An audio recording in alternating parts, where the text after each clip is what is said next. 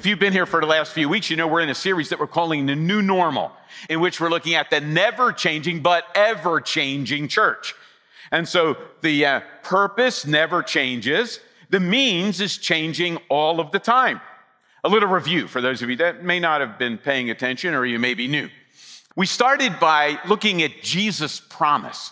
All the way back in Matthew's gospel, Jesus says, I will build my church. I don't know about you, but that takes the pressure off, doesn't it? Jesus is designing, Jesus is building, he's the architect, the general contractor, he's putting this thing together. Now, he wants to use us in order to accomplish that, but he promises that it's going to take place. The second week in the series, um, Carlos spoke and he talked about the means of accomplishment. And here's what he said It's not by might, it's not by power, but it's by my spirit, says the Lord Almighty. So God really does use people. He uses us together as we work together as a community to build this church. But the energy, the motivation is the Spirit working in us, connecting us in order to build the church. Now, last week, we looked at a series of five markers or five characteristics of this community called church. Remember those five? Here's how they went. We are qualified, remember? After you're qualified, you're rescued, then you're transferred, you're redeemed, and you're forgiven. And we said those are characteristics of people that are in this community called church. And I ended last week by giving you an assignment. Now, you thought I was going to forget, right? I said I was going to check this week, and here was the assignment. Sometime during the week, read those three verses and just ask yourself this question. If you really, really believed that Jesus has qualified you and rescued you and transferred you and redeemed you and forgiven you, how would you live? How would your perspective in your life be different? Did you spend any time thinking about that? It was on social media. I saw that a couple times. And so you even had a couple of reminders during the week. But I have a little bit of a confession to make. I kind of set you up with that assignment. I really wanted you to do it. But I set you up because Paul actually answers that question in the rest of the letter to the Colossians. And so, what we're going to do today is we're going to look at Paul's answer to the question we ended last week with. And so, if we really believe those characteristics of this new community, how will we be different? What will life be like? Paul's going to answer the question. So, our title this morning is All About Change. We're to be a community of change. Have you ever noticed human beings are like hopelessly addicted to change? Have you ever noticed that? Just watch TV. We have home makeover, extreme home makeover, fixer up. We've got commercials galore uh, for exercise equipment, for dieting this, for fixing that, coloring this, changing that. We're addicted to change. But it's not just physical change. Um, I, I did a little uh, Google search this week. Check out these numbers. In 2014, there were almost 32,000 self help books published. Not purchased, right? There are millions purchased, 31,000 written. In 2019, there were almost 90,000 self help books written. And I just know that last year, 2020, in the midst of COVID, I bet they almost doubled that number. We're addicted to change, right? Everybody wants to change. If we were to take a poll this morning, you could list some things you want to change on the outside, on the inside. We all have a list we want to change. Well, that's the right answer. Paul says if we really believe that we have been qualified and we've been connected to God and we've been rescued and we've been transferred and we've been redeemed and we've been forgiven, we will want to change. And that's what we're going to talk about this morning. So if you have your Bibles or your phone or whatever you've got to read on, you can turn over to chapter 3 of Colossians. And I'm going to read for you just a couple of verses, and then we'll, uh, we'll look at the context and figure out some as we go. So, Colossians chapter 3, beginning in verse 12. So, here are a couple of those verses. Paul writes, Therefore, as God's chosen people, holy and dearly loved, clothe yourselves with compassion, kindness, humility, gentleness, patience. Bear with each other and forgive one another. If any of you has a grievance against someone, forgive as the Lord forgave you. And overall, uh, these virtues put on love, which binds them all together in perfect unity. So, what does Paul want us to change? Well, he wants us to take off those characteristics that he describes just before this, and he tells us to put on these characteristics. He tells us to put on compassion and kindness, patience, humility. Well, let's just take a second to uh, say a word or two about those. How about compassion? How are you doing on the compassion scale? Uh, we, I don't know about you, but sometimes I'm better at defining what the words don't mean. Uh, so this is not compassion. You're talking to someone, they're telling you about their life, and it's a mess, and in your mind you're thinking, boy, I'm glad I'm not you, right? That's not compassion, right? Compassion is you feel with the person. You can empathize and sympathize. It's not stepping away and thanking, that, thanking God that you're not in that situation. Well, how about kindness? This is not kindness. Hey, could you hand me the milk? What am I, your slave? I have to do everything around here? You, can, you don't have your own two feet and hands, walk over the refrigerator and get the milk yourself? That's not kindness. Kindness is speaking nicely and seeking to fulfill the other person's needs and wants. Humility. Now, the older version says meekness there. Uh, every time I see meekness, or often when I see meekness, I'm always remembered of an old Bobby Knight quote. Remember Bobby Knight, the old basketball coach? Uh, Bobby Knight said this The meek may inherit the earth, but they rarely get rebounds. Uh, that's kind of our world, right? Uh, yeah, the meek may do this, the hum, but if you really want to get ahead, if you really want to accomplish your dreams and fulfill your goals, you can't really be humble or meek. No, being humble means um, you have an honest understanding of yourself. Uh, some of you probably heard me uh, use this illustration before. Meekness is power under control. Meekness is a 200 pound father wrestling with a 30 pound three year old or four year old and not killing him in the process. It's power under control. Gentleness, you're not doing things with a sledgehammer, but doing things in a positive way, enticing. Patience.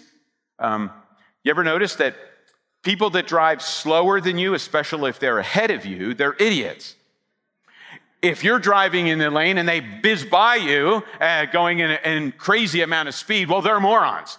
Idiots go slower, morons go faster. Only you're doing it right, right? No, patience is putting up with the exasperating behavior, attitudes, and characteristics of other people. And the list goes on forgiveness, this goes on caring for people, and love binds all of this together. Uh, so let me ask you, as we take a look at the clothing, right? Think of the metaphor. As we take a look at the clothing that Paul says, if you really believe those five things that Jesus accomplished for you, you will want to clothe yourself with compassion and kindness, humility, gentleness, and patience. How you doing? Uh, I have to confess, I'm not, I don't wear those clothes too often.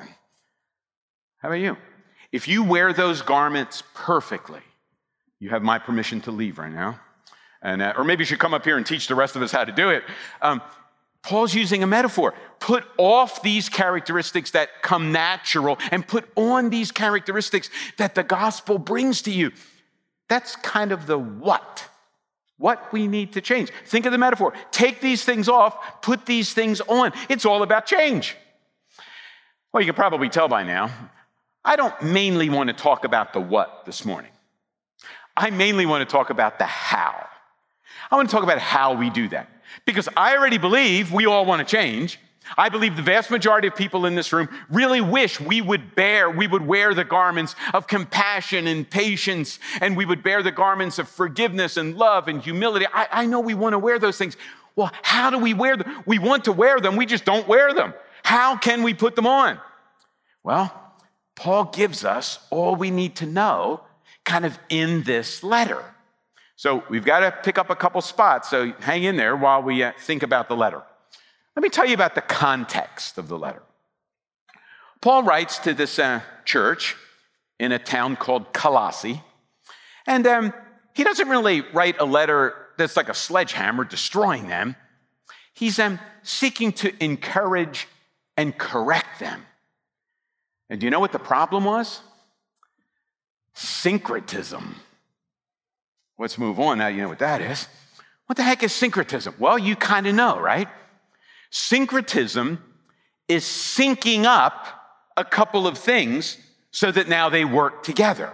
If you're going to sync up this with that. So if you read through Colossians, here's what you'll discover they were tempted to sync up Jesus plus a little religion, Jesus plus a little Judaism, Jesus plus a little angel worship, Jesus plus a little bit of fashion um, design, Jesus plus the right view of holy days and Sabbath, Jesus plus the right set of disciplines.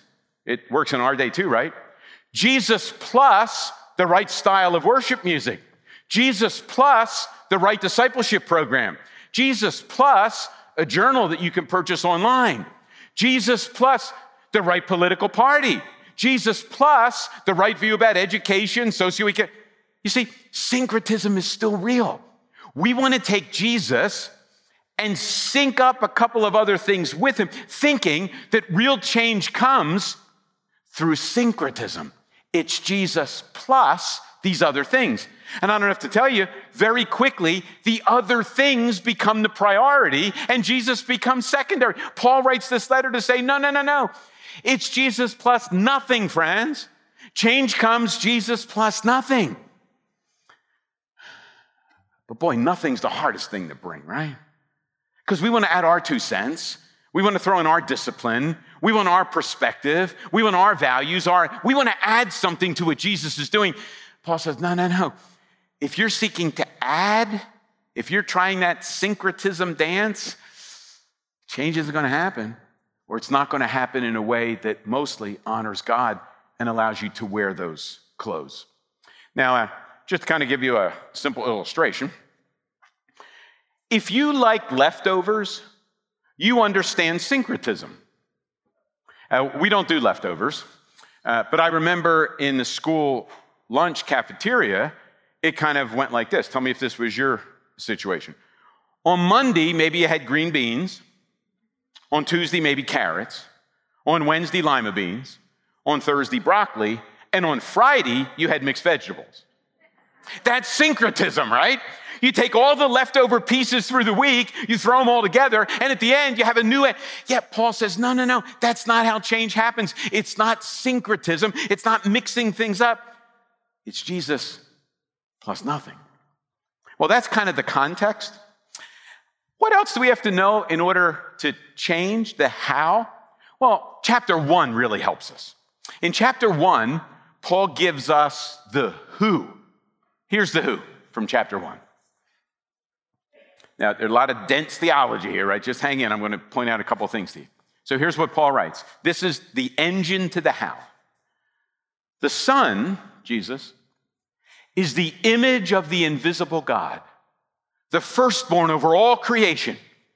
For in him all things were created Things in heaven and on earth, visible and invisible, whether thrones or powers or rulers or authorities, all things have been created through him and for him.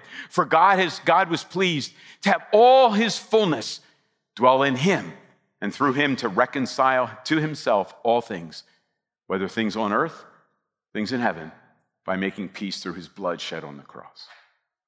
Now, don't allow the picture to uh, cause you to go on the wrong road. When Paul says that Jesus is the firstborn over all creation, he does not mean that on that creation day, Jesus was the first thing to pop out. No, no, no. He's not speaking of beginning, he's speaking of priority. So back in those days, the firstborn son would take the place of the father, right? The firstborn son had the priority over the whole family system. Jesus is the priority. That's the point. That's who he is. He's the creator, He's the redeemer. He is the picture of God. You want to, eh, so God gives the command do not make images of me, right? Don't carve statues, don't make pictures. Why? Because God gives us his image. It's a living image, it's Jesus. My favorite verses from Colossians, though, are found in chapter 2.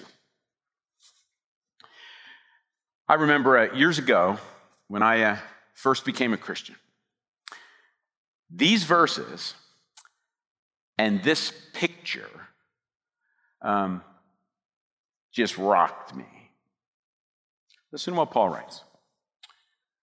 When you were dead in your sins and in the uncircumcision of your flesh, God made you alive with Christ. He forgave all our sins, having canceled the charge of our legal indebtedness, which stood against us and condemned us.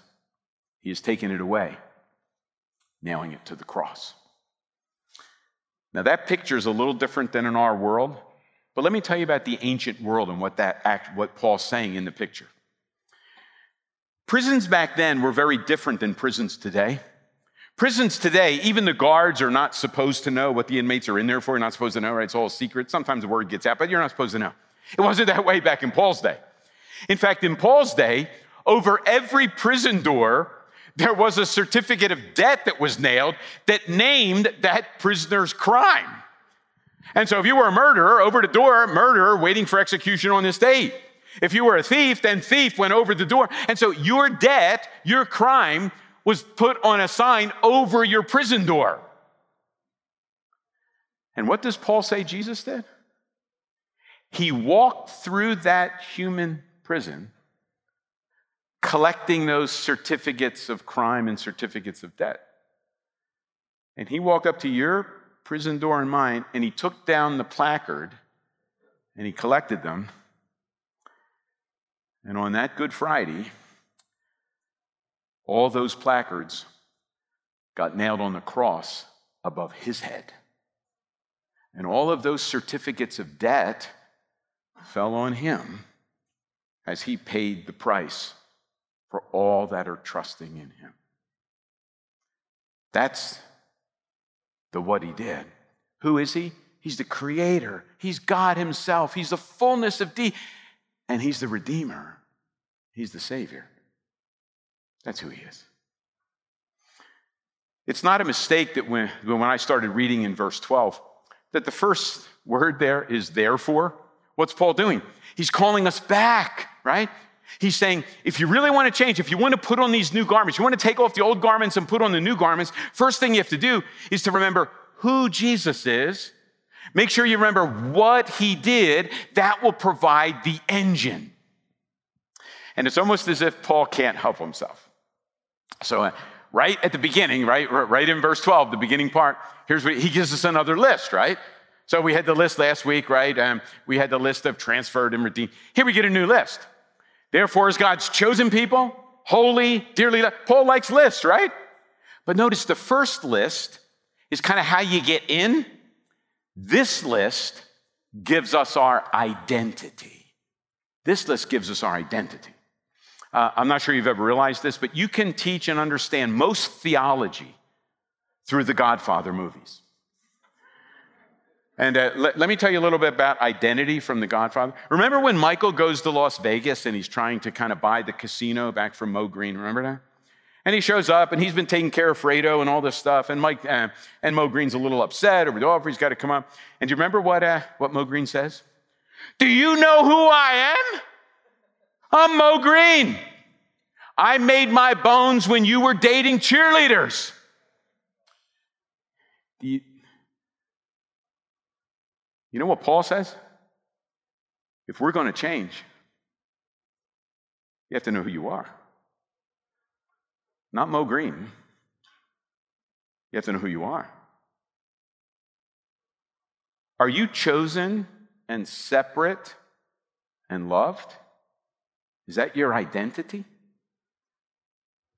Let, let me say a word about each other. First of all, chosen. Now, I know some people kind of freak out when they read the word chosen. God kind of chose us. That means he didn't choose these other people. What's that, what's that say about? No, no, no. It's kind of like this. Have you seen the uh, Charles Barkley Capital One commercial? He's kind of on the playground, right? And so the, the little kid says, I choose Charles. And he says, Yes, yes, I knew she'd pick me first. I knew it. That's not what it means to be chosen by God, right? Um, why did Barkley get chosen first? Because he's a really big basketball player. He, yeah, 100 pounds overweight now, but he's a really big basketball player. He's much better than the little kids that are there. That's not why God chose us. God chose us because he loves us. It's nothing in us, it's in spite of us. God looked down in spite of us and he took that certificate of debt over our prison and he chose us to be his people. Therefore, put on the right kind of clothes. He also separated us. The word holy just means separate. Occasionally, uh, Kim and I will drive each other's cars. It's usually irritating for me uh, because when I get in either car Kim had previously driven, the seat is almost up to where the, I can't get in. The door hits me. I got to put the seat back. I'm trying to climb in, and I'm sure she feels the same way. If I, she's trying to, he's trying to pull the seat up so she can reach the pedals and all that stuff together. Well, well, what is that? You see, when you drive your car and you select all of the settings, you adjust the settings for you. Well, if somebody else is going to drive your car, they have to select the settings for them. You know what it means to be holy? We adjust our lives to the settings God wants. So that when God kind of slips into our lives, He's comfortable there. The values and principles that He wants lived out, they're the values and principles, right? And so, are you adjusted to God's preference? Do you know you're chosen in spite of? And do you know, are you adjusted to God's preferences? And lastly, dearly loved. I did a funeral yesterday for a friend, not, not, a, not a close friend. I met with some of his friends during the week and heard the stories.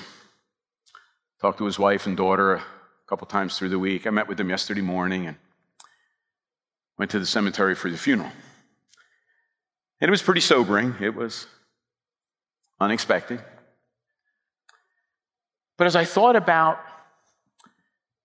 his life, I was reminded of him fine print and bold print. You know what? Fine print, there's a difference, right? The fine print, you have to kind of squint to read. Usually we don't read it, right? It's in the footnotes and at the fine. And we all have fine print in our lives, right? And so for this guy, the fine print was, you know, the year he was born and the college he went to and the career that he had and the hobbies that he liked. And that's all the fine print. But you know what I was reminded of through the whole week? The bold print of this guy's life. He loved being with people and having a good time. And people really loved him. You know, so often uh, we kind of live for the fine print, don't we? All the little details, making sure all the T's are crossed and all the I's. And, and look, that stuff's important. I don't mean to make light of that. But don't forsake the bold print for the fine print. And Paul repeatedly says, the bold print is your identity in the gospel chosen in spite of who we are and what we have done, separate and adjusted to God, His values and preferences, and loved as undeserving as we are. You know, I kind of think if we would emphasize the bold print a little more, the identity bold print, I think a whole lot of the fine print would kind of take care of itself, right? I mean, if we were overwhelmed with the fact that God chose us in spite of us, and we're living lives adjusted to his preferences and values, and we know we're loved, you know, from the bottom to the, we, I kind of think we couldn't wait to take off some of those garments that displease him and put on the garments that he wants us to wear. I don't want to end this morning by uh, assuming that everybody in the room, everybody in Quakertown, everybody online actually has the identity that Paul describes here. But the point is, that can be your identity in Jesus. If you're unsure or you know you're not chosen and selected, and you know you're not adjusted, and you know you're not loved, you can come to Jesus this morning. Have your identity radically changed. And then change the clothes of the fine print because you're living out of the bold print. Let's stand and pray. Father, we're reminded this morning that a, a letter written a really long time ago It's just as relevant this morning as it was the afternoon Paul wrote it. Lord, I pray that we just went and look at a, an ancient letter and say, oh, yeah, that's pretty cool. I pray that we would take a long, hard look at who Jesus is, at what he's done. Make sure our identity is chosen, holy, loved. And then get a wardrobe adjustment, live out the fine print. We pray in the name of Jesus. Amen.